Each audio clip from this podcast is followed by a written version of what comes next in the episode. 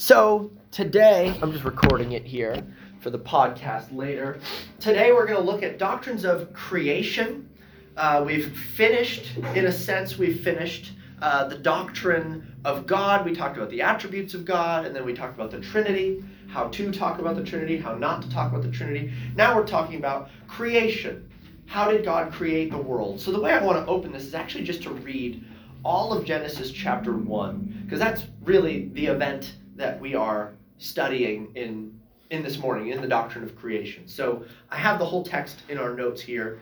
The notes, if it's in bold, it's from the Bible, and if it's not in bold, that's those are my words of explanation. So let me just read Genesis chapter one until chapter two, verse four. In the beginning, God created the heavens and the earth. The earth was without form and void, and darkness was over the face of the deep and the Spirit of God was hovering over the face of the waters. And God said, Let there be light. And there was light. And God saw that the light was good. And God separated the light from the darkness. God called the light day, and the darkness he called night. And there was evening, and there was morning, the first day. And God said, Let there be an expanse in the midst of the waters, and let it separate the waters from the waters. And God made the expanse and separated the waters that were under the expanse from the waters that were above the expanse. And it was so. And God called the expanse heaven. And there was evening and there was morning, the second day. And God said, Let the waters under the heavens be gathered together in one place, and let the dry land appear. And it was so. God called the dry land earth, and the waters that were gathered together he called seas. And God saw that it was good. And God said, Let the earth sprout vegetation, plants yielding seed, and fruit trees bearing fruit, in which is their seed, each according to its kind on the earth. And it was so. The earth brought forth vegetation, plants yielding seed according to their own kinds, and trees bearing fruit, in which is their seed, each according to its kind. And God saw that it was good. And there was evening, and there was morning, the third day. And God said, Let there be lights in the expanse of the heavens to separate the day from the night, and let them be for signs and for seasons and for days and years, and let them be lights in the expanse of the heavens to give light upon the earth. And it was so. And God made the two great lights, the greater light to rule the day, and the lesser light to rule the night, and the stars. And God set them in the expanse of the heavens to give light on the earth, to rule over the day and over the night, and to separate the light from the darkness. And God saw that it was good. And there was evening, and there was morning, the fourth day. And God said, Let the waters swarm with swarms of living creatures, and let birds fly above the earth across the expanse of the heavens. So God created the great sea creatures, and every living creature that moves, with which the waters swarm according to their kinds, and every winged bird according to its kind. And God saw that it was good. And God blessed them, saying, Be fruitful and multiply, and fill the waters in the seas, and let birds multiply on the earth. And there was evening, and there was morning, the fifth day. And God said, Let the earth bring forth living creatures according to their kinds, livestock, and creeping things, and beasts of the earth according to their kinds. And it was so.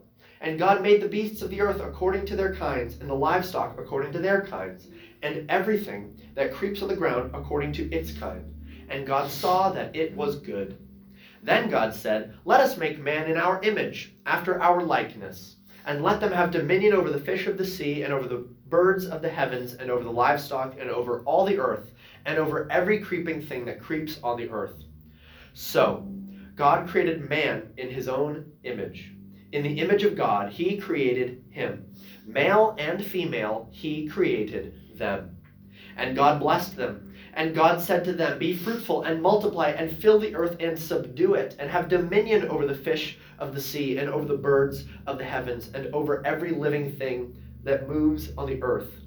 And God said, Behold, I have given you every plant yielding seed that is on the face of the earth, and every tree with seed in its fruit.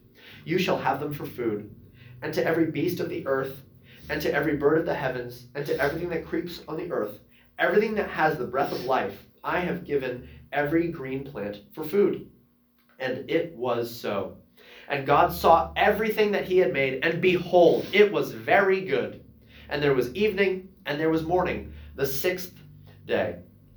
Thus the heavens and the earth were finished, and all the hosts of them.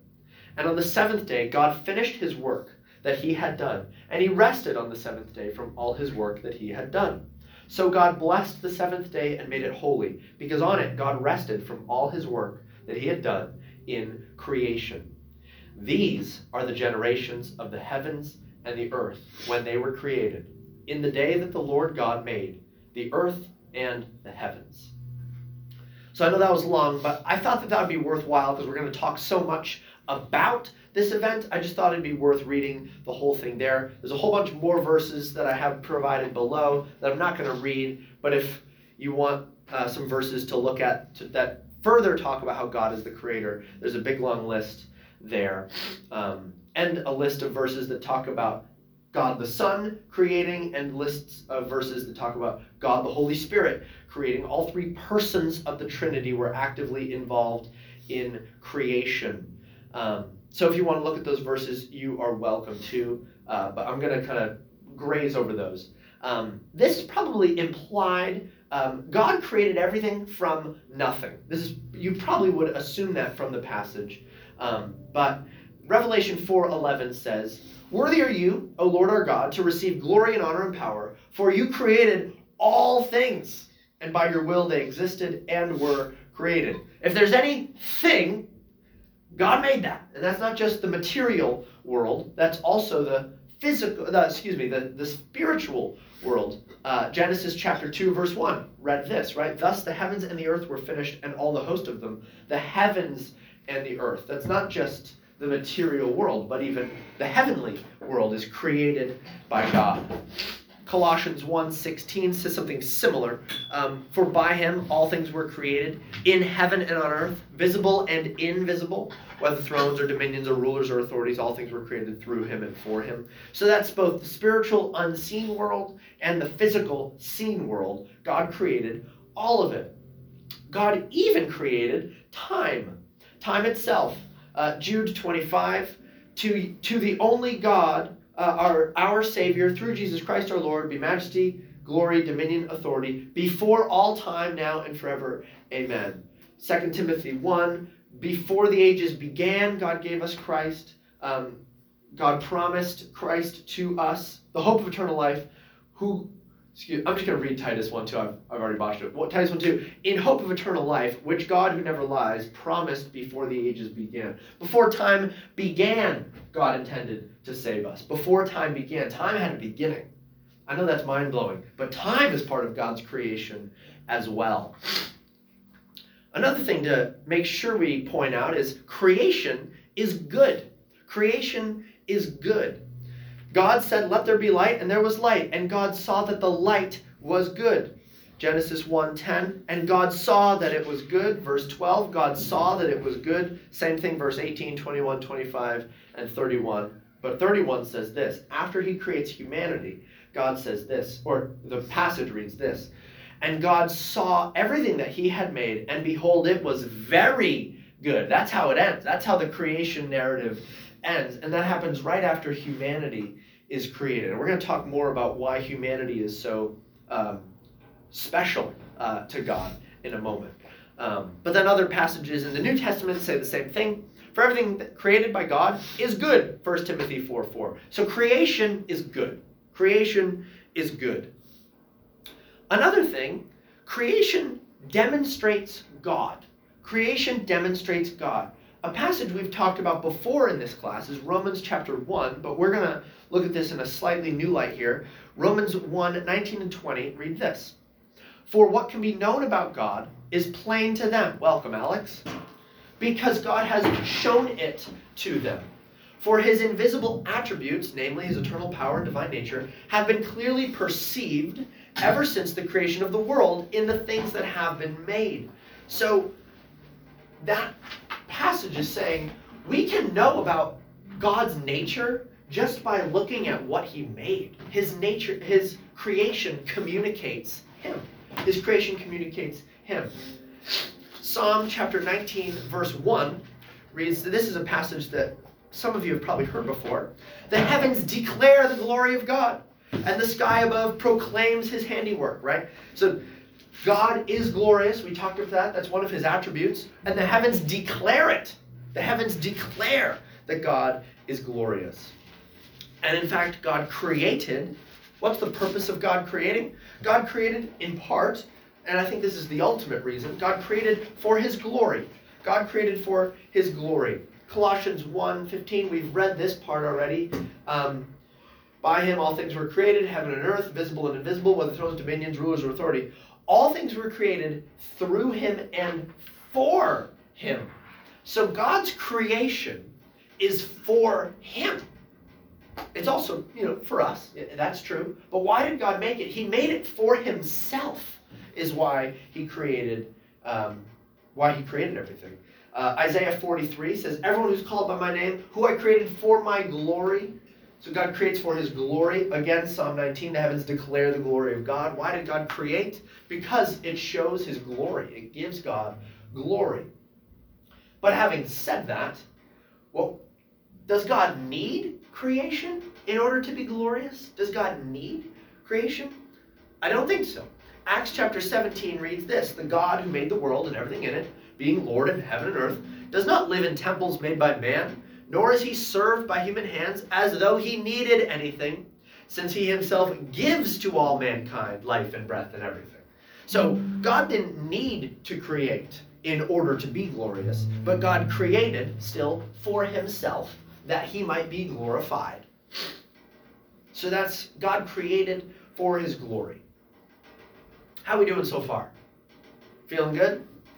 Okay. We're thinking. That's a good thing. That's a good thing. Another point, and feel. Yeah, go for it. Saying, uh, God didn't need anything. Mm-hmm. Um, like He didn't need to create mm, anything. Mm, right, right, right. His glory. Mm-hmm. But then you're saying that that's the reason why He mm. need to be glorified. What you Mm.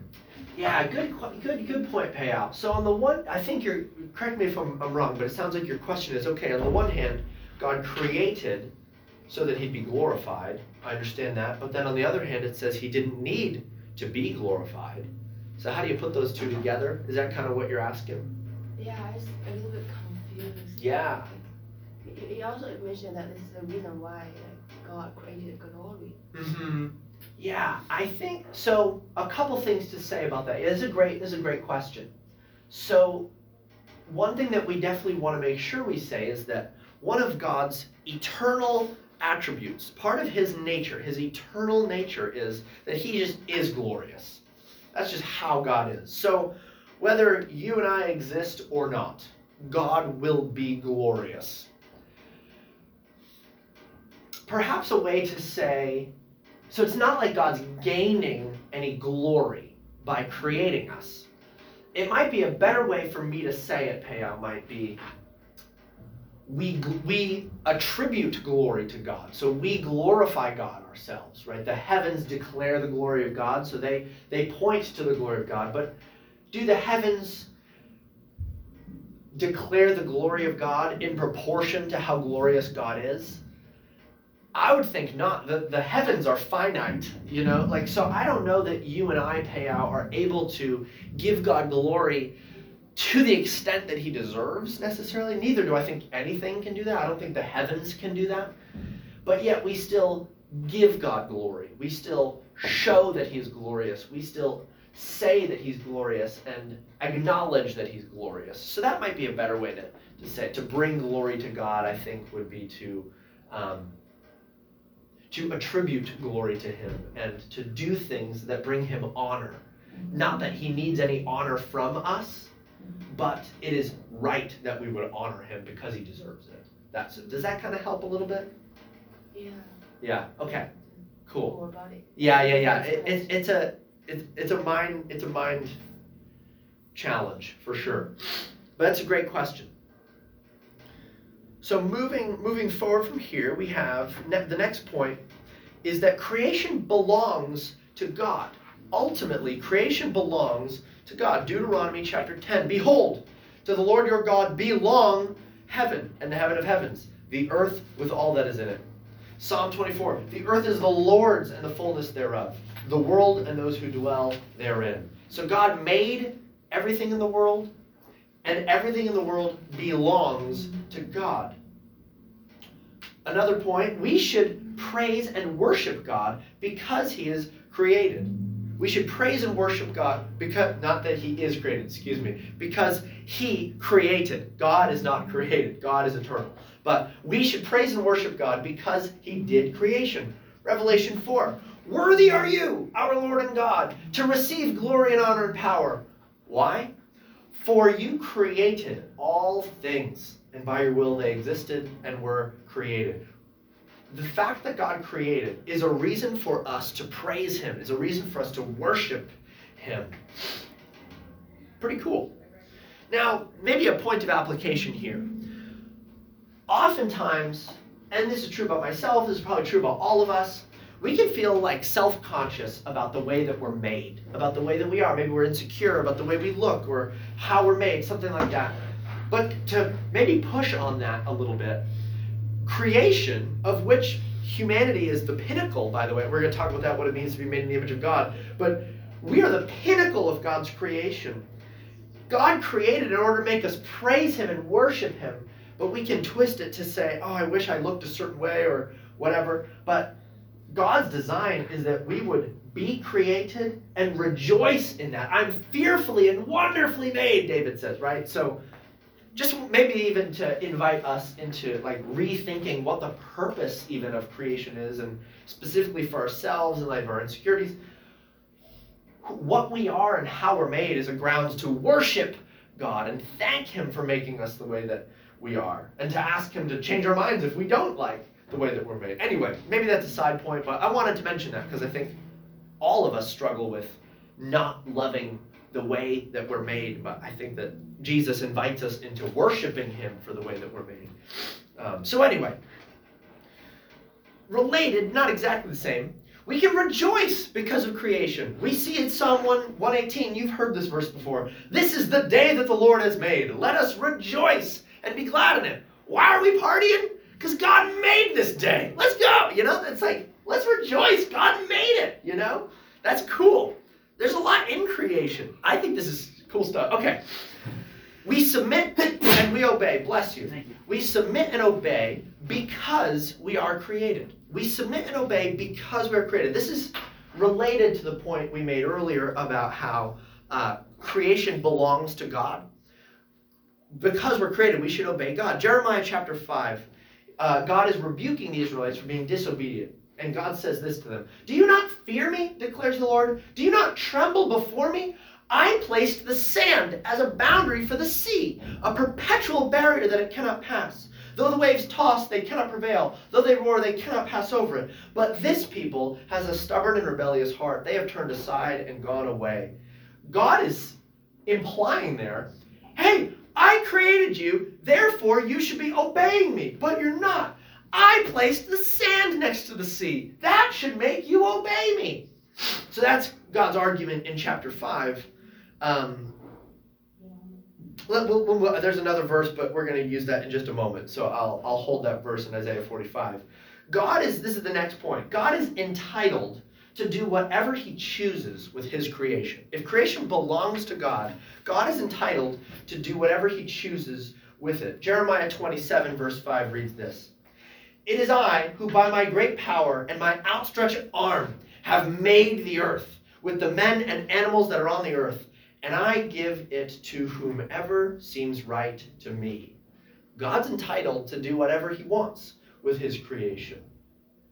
Isaiah 45, in my notes, I didn't put the verse, so I'm sorry about that in both of the places. So, somewhere in chapter 45, it says, Woe to him who strives with him who formed him, a pot among earthen pots. Does the clay say to him who forms it, What are you making? Or, Your work has no handles? Uh, so, anyway, I won't read the whole rest of that, but the argument there is hey, if I made you this way, why are you pushing back? I'm, I'm allowed to do what I want with my creation. This is also, in a lot of ways, the story of Job, I think. Job, is, Job accuses God of being unjust for allowing Job to suffer, right? Do you guys know that story about Job? Job suffers, Job accuses God of being unjust because of it. The whole, I mean, I think it's like 38 chapters of basically Job complaining and his friends giving him horrible advice. And then God shows up, lists off his resume of creation, which is long. Job shuts up, and God didn't even give some like technical defense of, oh, this is my justice. This is how it mechanically works out. He's just like, I created everything. Did you do that, Job? No, you didn't. And then Job says, I- am going to be quiet. I wish I never talked. I, I, I, I repent. You know, like, but God's creation is what caused Job even to say, yeah, you can do whatever you want with me. Like, you are just. I am allowed to suffer. That, no problem. Uh, so that, the, the doctrine of creation is what brings Job to a place of humility to say, God, you're entitled to do whatever you want with me. I'm made by you. There's more we can say about that, but let's move on.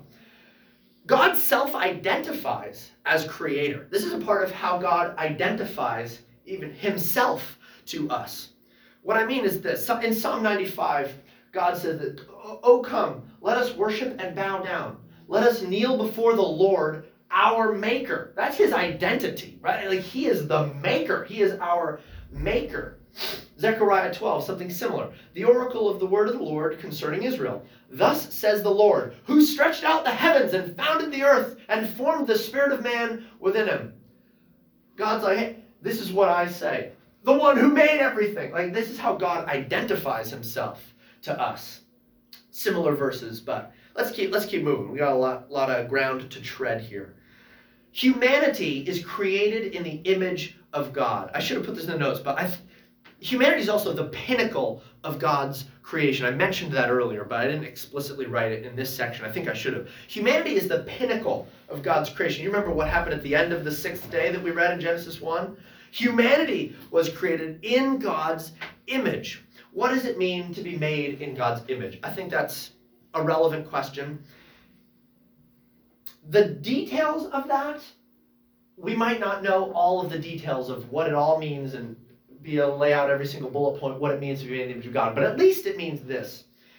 We represent God uniquely among God's creation. We are like God in a unique way compared to the rest of creation. Nothing no other creature is said to be made in God's image. Only humanity is made in God's image. We represent God. We are like God in a peculiar way. In a in the in the we are most similar to God than than any other uh, creation. A few verses about this, and we, we read a couple of them. Genesis chapter 1, verse 26. Then God said, Let us make man in our image, after our likeness. It goes on to say, So God created man in his own image. In the image of God, he created him. Male and female, he created them. Now, being made in God's image is a big deal to God. In Genesis 9, uh, this is after the flood, God says this Genesis 9, verse 6 Whoever sheds the blood of man, by man shall his blood be shed. Why? For God made man in his own image. So, in the Old Testament, capital punishment was demanded if you were to murder someone because humans are made in God's image. That was such a big deal to God that God said, "Look, if you ruin someone who's made in my image, you just need you need to die." This is how big of a deal it is that you're made in my image. This is such this is so important to me. Is I think what God is getting at there. So we want to mm, Okay, Psalm 8. I'll, I'll quote a couple of passages from Psalm 8. This is the one that's um, when I look at the heavens, the work of your fingers, the moon and the stars, which you have set in place, what is man that you are mindful of him, and the Son of Man that you care for him? Yet you have made him a little lower than the heavenly beings and crowned him with glory and honor. You have given him dominion over the works of your hands. And basically, I think what David is getting at in Psalm 8 as he's praising God is although we're nothing, God is uniquely concerned about us we are the piece of creation that God is most peculiarly concerned with because we're made in his image. And I suggested this earlier, I want to repeat it here. I think that the reason that creation is said to be very good as opposed to just good uh, in the creation narrative of Genesis 1 is because humanity gets made, and then humanity is very good. And I think that's because humanity is the pinnacle of God's very good creation. Turns out I did have that in my notes, so I didn't need to say it before. That's perfect. Um,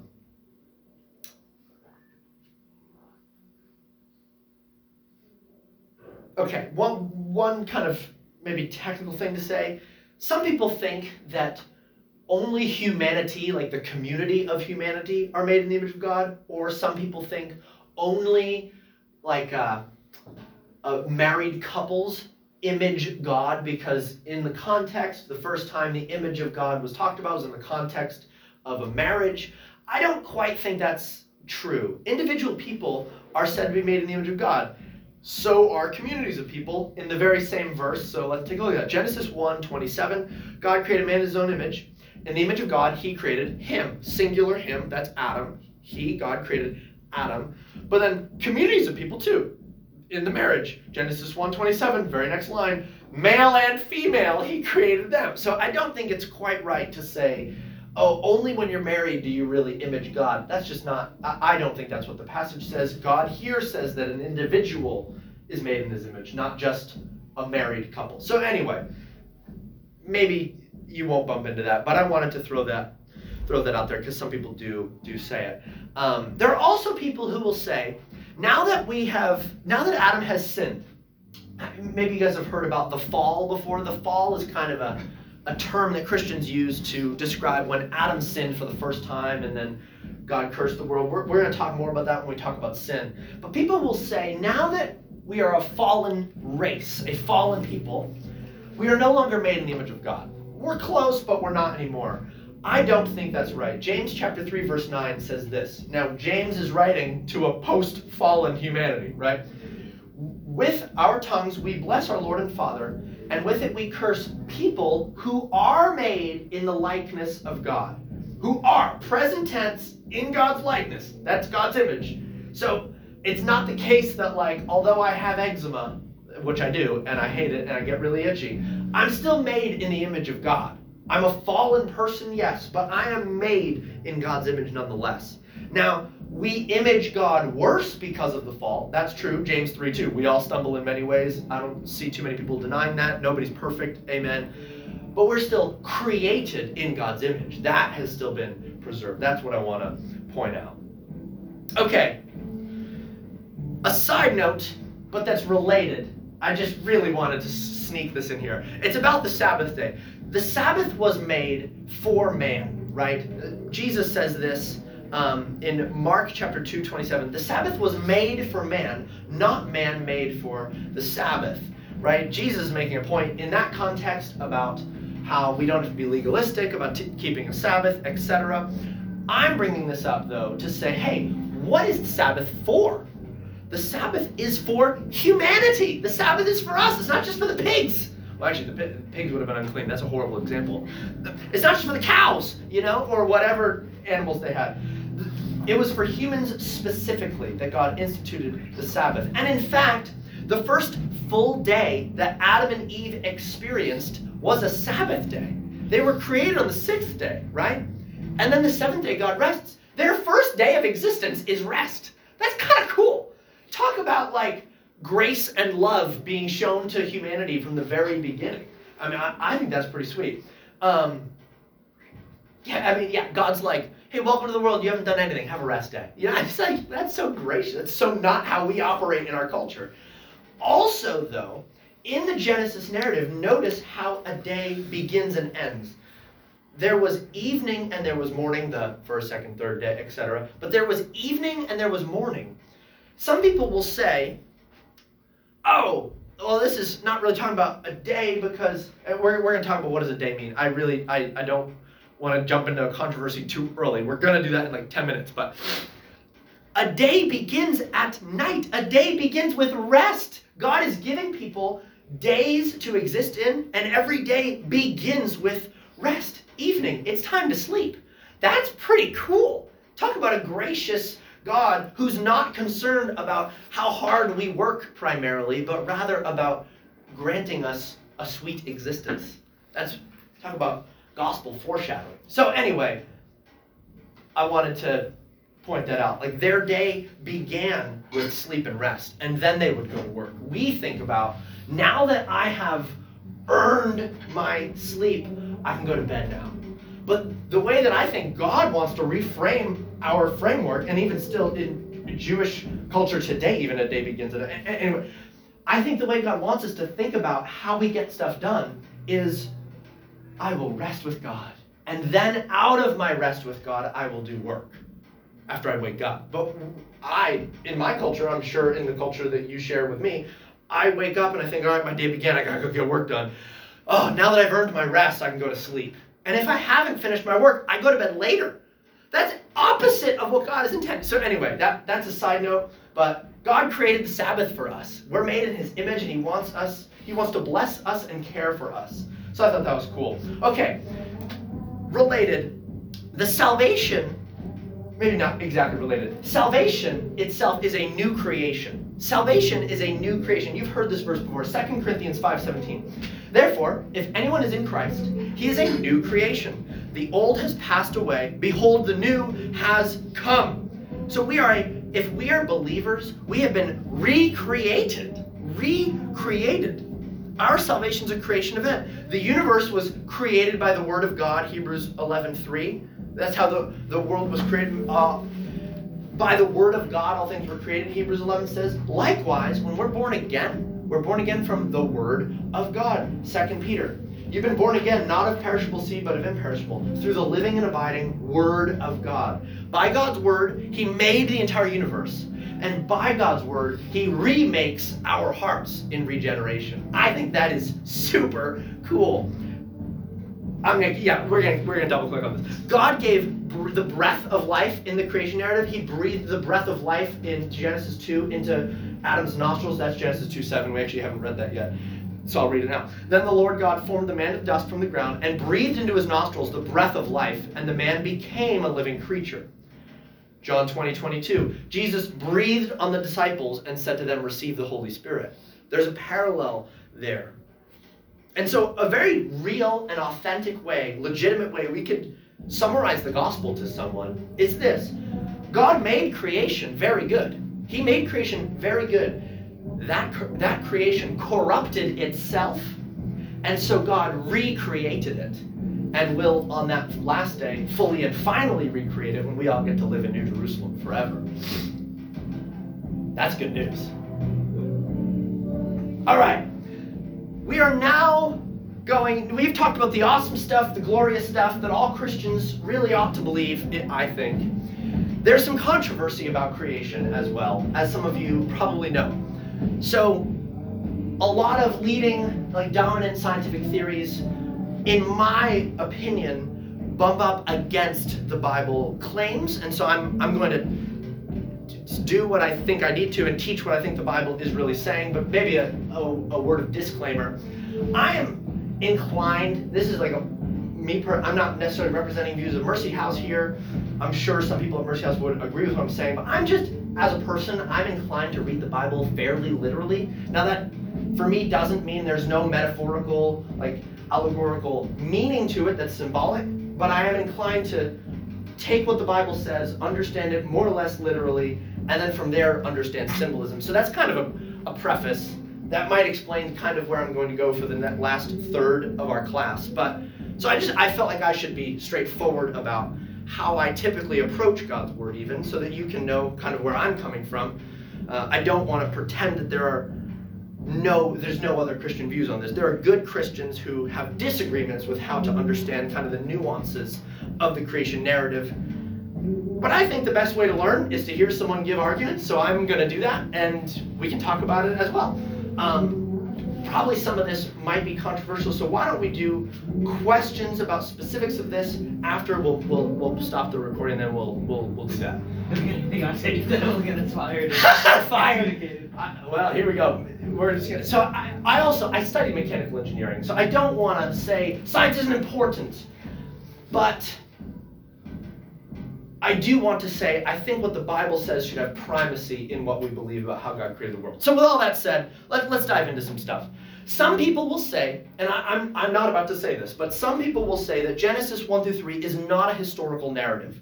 You might have heard this before. Some people also extend that to Genesis uh, through Genesis 11, so that the flood doesn't count as a real historical event either, um, or a complete. Anyway, I I don't happen to believe that. I don't think there's any literary reason to believe that it's non-historic and then that real history picks up in Genesis 12 a few reasons why I don't believe that. Why I do think this should be understood as a historical narrative with the rest of Genesis, with the rest of the historical books. Genesis 2, Eden is located within known geography. There's four rivers in four areas. To me, that suggests a literal historical event in a literal historical place. If you want to look at that, it's Genesis 2, verse 10 to 14. But also, and I think this is, the, in my mind, the most compelling reason to see continuity between Genesis 1 and the rest of the historical books is that there are genealogies placed all throughout the book of Genesis before and after chapter 11, and then throughout the whole Bible. We read one of those genealogies in chapter 2, verse 4. These are the generations of the heavens and the earth when they were created, in the day that the Lord God made the earth and the heavens. These are the generations of Isaac, Abraham's son. These are the generations of Esau. This is Genesis 25, 36. It seems to me that the account of Genesis is concerned to locate all of these creations within a genealogy so that we can record how it all happened, where it was all going, where it was all pointing, and where it started.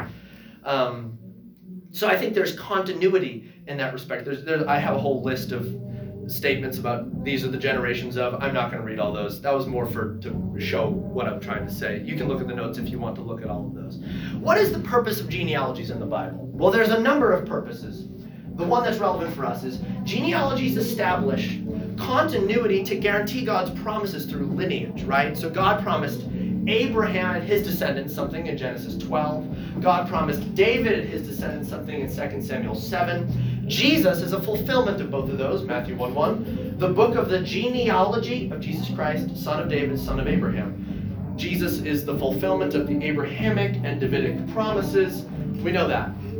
But genealogy, kind of a main point, main takeaway point that I'm trying to make. Genealogies exist in the Bible to demonstrate a continuous story. That, that's the argument I'm making. And there's genealogies all throughout the scriptures, including in the creation narrative. So that's that's a reason that I, I find very compelling for believing that this is an actual literal historical event so moving forward god created adam directly from the dust of the earth genesis 2 7 then the lord god formed the man of dust from the ground and breathed into his nostrils the breath of life and the man became a living creature god formed him breathed on him and he became alive Genesis 3:23. Therefore the Lord God sent him out from the garden of Eden to work the ground from which he was taken. You're going to work the ground? That's where you came from. The dust. I formed you, I breathed you, you came from the ground. I think the implication there is that he was taken directly from the ground, not that he came from a different species that developed over a long period of time. Um, the New Testament seems to say something similar. 1 Corinthians 15. The first man was from the earth, that's Adam, a man of dust. The second man is from heaven, that's Jesus, a man who is God. Last point about this there is a parallel between where man came from and where man goes. Where man came from and where man goes after he dies. Genesis 3:19. By the sweat of your face, this is God cursing Adam for his sin. By the sweat of your face you shall eat bread till you return to the ground, for out of it you were taken, for you are dust, and to dust you shall return. Adam came from the ground, I think directly, and he will return to the ground. Well, everybody knows that's direct, at least, um, that we return to the ground. There's not a gradual process there. So, what I'm saying is, I think Adam came directly from the ground and will go back directly into the ground. That's, that's what I, where I see a parallel there. So, God created Adam directly from the dust of the earth.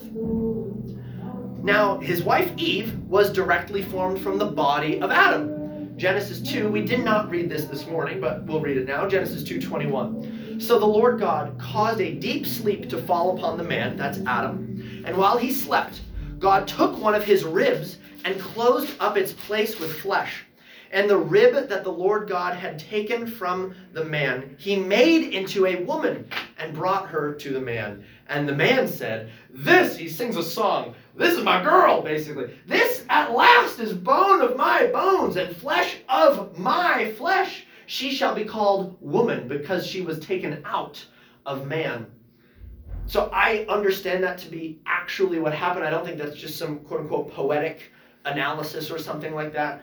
I also think the New Testament understands this passage fairly literally. 1 Corinthians 11 reads this. Paul says, Man was not made from woman, but woman was made from man. Now, as you probably know, evolution doesn't read it this way. I don't believe in theistic evolution. Theistic evolutionists can be really good Christians, and that's awesome. We have faith in Jesus together. Amen. I don't think theistic evolution personally. I don't. I the way I'm reading the Bible, I don't see how theistic evolution is compatible with what we're seeing in scriptures about how the earth was created. We can talk more about that um, if we want to, but for now, um, let, let's keep moving. Adam was created before Eve. Adam was created before Eve. Genesis 2:18. Then the Lord God said, "Is it not good that the man should be alone?" Excuse me. It is not good that the man should be alone. I will make him a helper. So, what's the implication? Adam was alone until another human came into being. He was alone and then another human came from him. There were animals, but there were no other humans. 1 Timothy 2 says something similar. For Adam was formed first, then Eve. Another point to make all humans descend directly from Adam and Eve. All humans descend directly from Adam and Eve. Genesis 3:20, the man that's Adam called his wife's name Eve because she was the mother of most of the living. No, that's not what I'm sorry. Because she was the mother of all the living. Is what is was I I'm I shouldn't I, I'm being a little bit edgy. Yeah. Okay. Um, Acts 17, though, says a similar thing about Adam rather than Eve now. Acts 17, he, that is God, God made from one man every nation of mankind to live on all the face of the earth. So Adam names Eve Eve because she's the mother of all living, and Adam, the one man, is said to be the one from whom every nation of mankind fills the earth. Adam and Eve are the literal great great great ancestors of all of us, is what I think the Bible is saying about that. Now, when someone like me makes a point like this, sometimes good Christians can ask a question well, if that's the case, where did Cain find a wife? If you remember the story of Cain and Abel, Abel was a good guy, Cain was not. Cain got jealous of Abel, so he murdered him. Nice guy. Anyway, for our purposes, Cain is punished, right, for murdering Abel. So God punishes him. And in Genesis 4 records that. God says, You shall be a fugitive and a wanderer on the earth.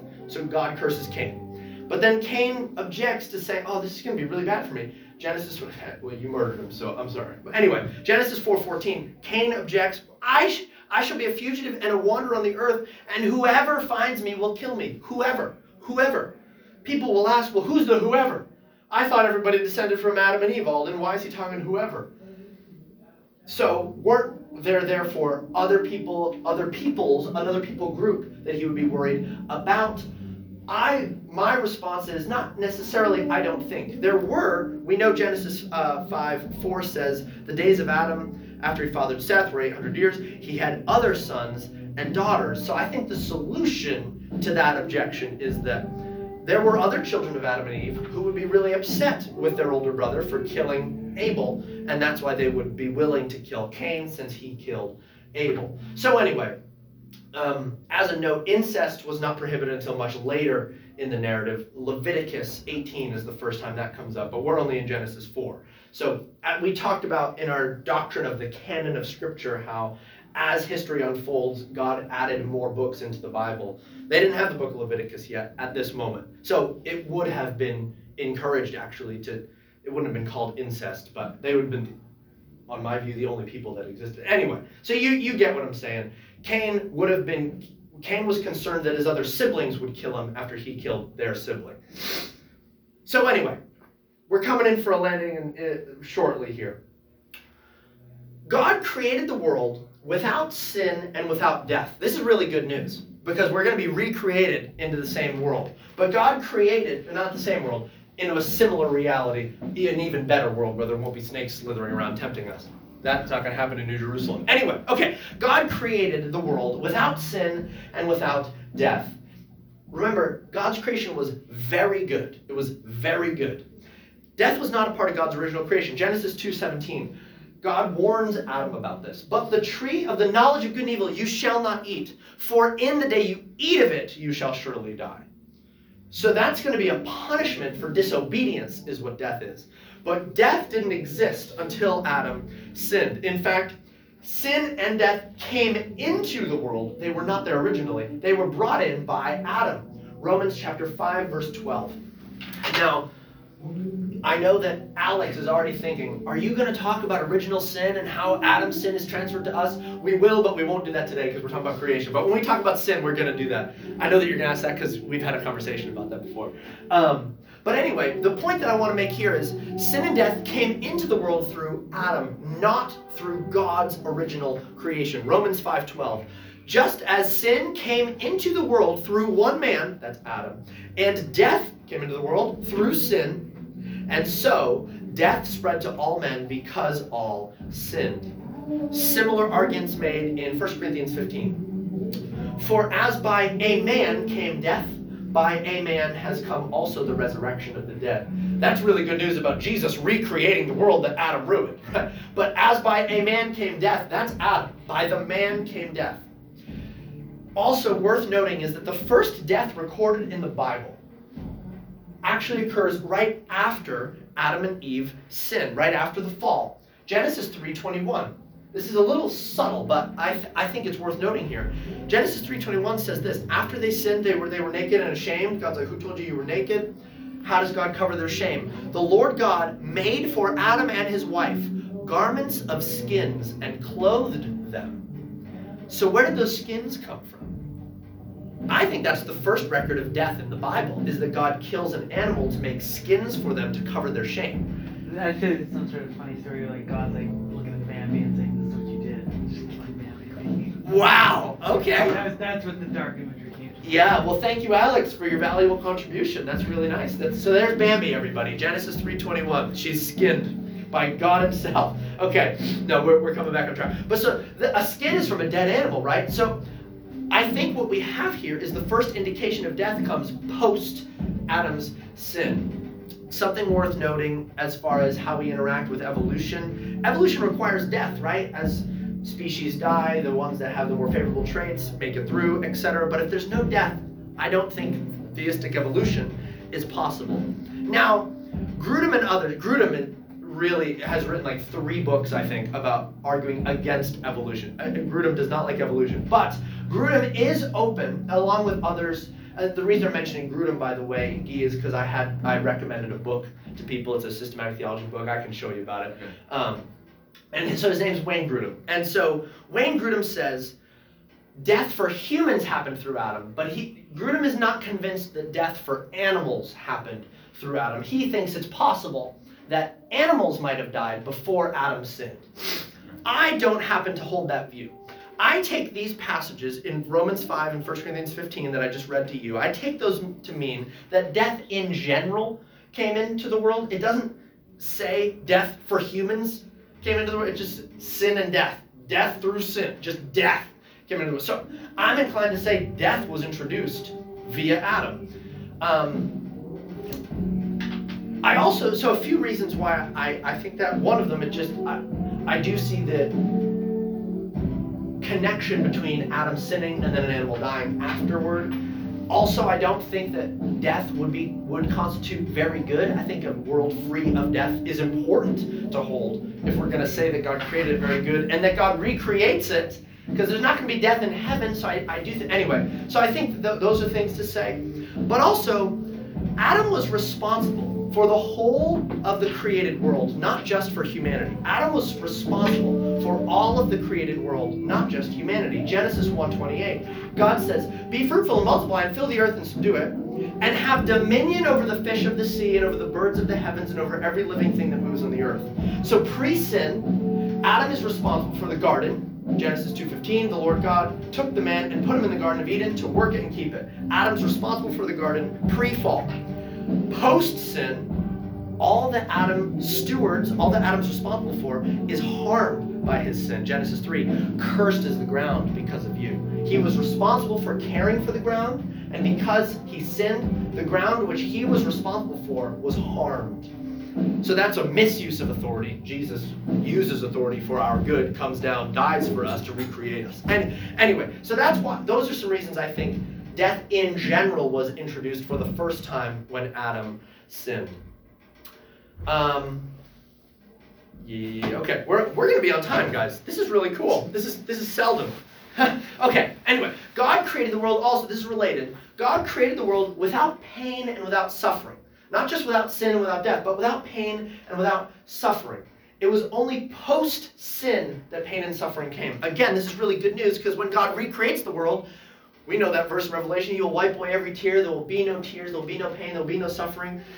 That's good news, but a, a world that's very good, I think, doesn't include pain and suffering. But also, we see pain and suffering introduced because of uh, Adam's sin. Genesis 3. And to Adam, he said, this is after he sinned, God is cursing him, because you have listened to the voice of your Eve and have eaten of the tree of which I commanded, don't eat it.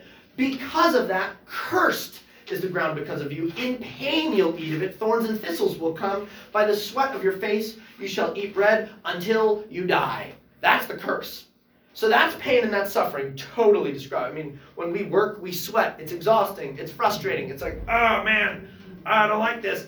I don't think that's how work was before the fall happened, before sin happened. Adam, I think, was going to joyfully work the ground, pain free work the ground, and death free work the ground. But then when he sinned, God cursed him. That introduced, Adam's sin introduced pain and suffering, which was previously not there. Romans 8 says something similar, I think, about how creation was subjected to suffering.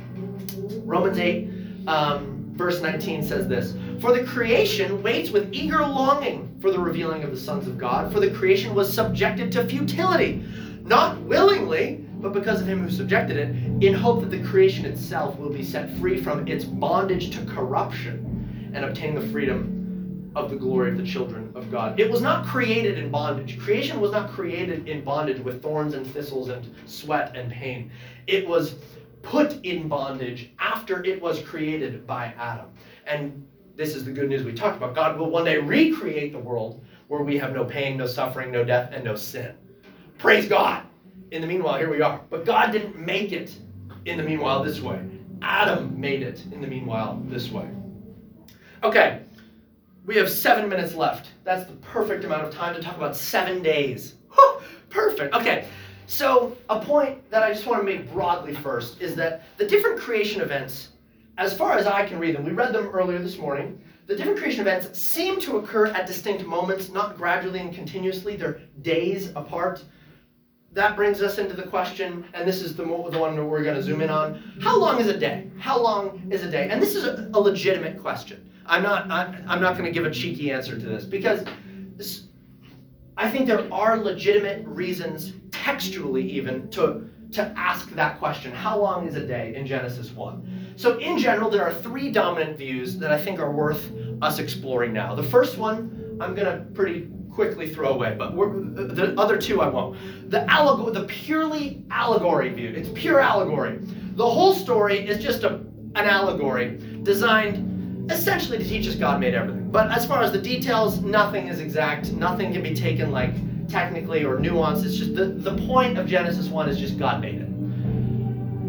I think that is a denial of any historical details, and I, I think that's a fairly groundless view, so I'm, I'm really not going to double click on that. I don't think we have a good reason to interpret it that way. That sounds extreme to me. But the second and third options I think are worth us looking. The day age view, you might have heard this before, which which holds that a day, like the first day, second day, that they're a, a long duration of time, perhaps a, a vague long duration of time, or the literal view, the, the day, roughly 24 hours view. So let, let's look at these in turn. I think this is relevant the day age view is a view I don't personally hold, but I, I do have respect for this view, and I'll, I'll tell you why. Day, the word day, in the Old Testament can refer to a more broad span of time in some cases. Proverbs 25 is an example. Like the cold of the snow in the day of harvest is a faithful messenger. Excuse me. in this day I will surely die. okay, Lord, let it not be. Okay, Like the cold of the snow in the day of harvest is a faithful messenger to those who send him. He refreshes the soul of his masters. In the day of harvest, that's not a necessarily a literal day. In fact, harvest is a season, isn't it? So day can mean a season of time. Um, and so that, that's one reason to, to think it's at least possible. And then the reason to proactively believe it, I think the best reason that someone would believe it, even though I don't believe it, would be Genesis 2 4. I think this is the best basis for a day age view that there exists. Genesis 2 4 reads, These are the generations of the heavens and the earth when they were created, in the day that the Lord God made the earth and the heavens. In the day, I thought it was seven days. So this day in Genesis 2 4 covers seven days. Surely the day in Genesis 2 4, they would say, isn't a 24 hour period, it's 24 times 7. Wait. So that I think that's a respectable uh, argument. My personal take, and I'll explain why in a moment because I think there's some more compelling reasons to believe the more literal view. But I take Genesis 2 4 to be a summary statement to basically say, in the day God completed the earth and the heavens, in the day that the Lord God made the earth and the heavens. I, I understand Genesis 1 1. We haven't gotten here yet, actually, but we will in two minutes. I I think Genesis 1 1 is the first creation event. In the beginning, God created the heavens and the earth. Because verse 2, the Holy Spirit is hovering over the waters. Where'd the waters come from? We haven't had a day yet where the water got made. I think the water got made Genesis 1 1. God created the heavens and the earth, and then he formed them and shaped them and all that in Genesis 2 and following. So, anyway, on my reading, I think Genesis 1 1 and Genesis 2 4 are bookends. God created, God created. God created the heavens and the earth, Genesis 1 1. God created the, gen- the heavens and the earth, Genesis 2 4. I take Genesis 2 4 to be a completion statement. So that's how I read it. Whether you're convinced by that or not, that's for you to decide. But here's a few reasons why I'm inclined to go toward the literal view evening and morning, we talked about, we mentioned this before with talking about the Sabbath day. Evening and morning is one literal Jewish day. Leviticus 23 says that you should observe your Sabbath uh, beginning at evening. Leviticus 23 32, beginning at evening, from evening to evening you shall keep your Sabbath. So the Sabbath day begins in the evening and then ends the following evening because for on the Jewish understanding of a day. The day begins at night. So I don't, I, I do see that as a literal uh, day. The evening begins the day, and the morning going into the afternoon ends the day when the next evening comes. Also, and th- this is really, I think this is a, this to me is a fairly compelling reason to believe the literal view. God equates in Exodus chapter 20, God equates his work week to our seven day work week. Exodus 20, verse 8. Remember the Sabbath day, to keep it holy. Six days you shall labor and do all your work. But the seventh day is a Sabbath to the Lord your God. On it you shall not do any work. You or your son or your daughter, your male servant or your female servant, or your livestock, your sojourner within your gates. For in six days the Lord made heaven and earth, the sea, and all that's in them, and rested on the seventh day. Therefore the Lord blessed the Sabbath day and made it holy. If my week is seven days, I'm inclined to think so was God's because he seems to equate them in Exodus chapter 20. We can talk more about all of this in a moment. In the interest of time, I'm going to try to punch out these last two points. Can we know if we're gonna if we're gonna read the Bible this way, Alden, are you saying we can know precisely how old the human race is from the Bible genealogies? Some people go so far as to think that. There have been a number of Christians who have tried calculating the exact age of the human race to a year because we have genealogies, son of, son of, son of, and if back calculate and you pretty much average out their ages to roughly whatever they were, we can have an idea of how old they were. I don't think that's I don't I don't think that's legitimate uh, history. What people are doing there there is a real possibility that the genealogies in the Bible have gaps. We know this if you compare the Matthew 1 genealogy to the corresponding 1 Chronicles 3 genealogy. There's like three different people that Matthew skips over. Son of, son of, but you zoom into that son of, son of, and there's three sons of generation. Now, that doesn't mean it's false because the word son can mean descendant of. The, the Hebrew word for son can mean descendant. It usually means son, but it can mean descendant. There are cases where it can. The purpose of genealogies, we mentioned this earlier, It's fine. I'm using genealogies for an argument on one side, but against another. So maybe I'm just inconsistent. But here we are. You're getting me. So this is where I am. The purpose of a genealogy was to connect lineage to the God because of God's promises. It wasn't to say this person's definitely the parent of this person, the parent of the. They didn't care whose dad they were. What they cared is that they were connected to the promises of God. So it wasn't necessarily that they were a direct. This is my direct father. It was this is my lineage. That was really the purpose of a genealogy. That's why we see some gaps, and it didn't really matter to them because they knew what they were talking about themselves. So anyway, okay. So in conclusion, I don't think we can know with precision the age of the human race from the genealogies. I, I think that's silly. A last question to ask, and this is my last point. If if the days are literal, do we know how old the earth is? There are people who believe in an old earth on scientific grounds, right? Do we know how old the earth is? Does the Bible tell us that the earth is young, for example? As I mentioned, I think Genesis 1:1 is a is the first creation event. The reason I lean so heavily toward Genesis 1:1 being the first creation event is because otherwise where did the water come from? I think God created the water because God created all things. Water's the thing. God created water. When did He do that? I think He did that before the first day. So that's why I think that the first creation event is actually not within the time span of those days beginning.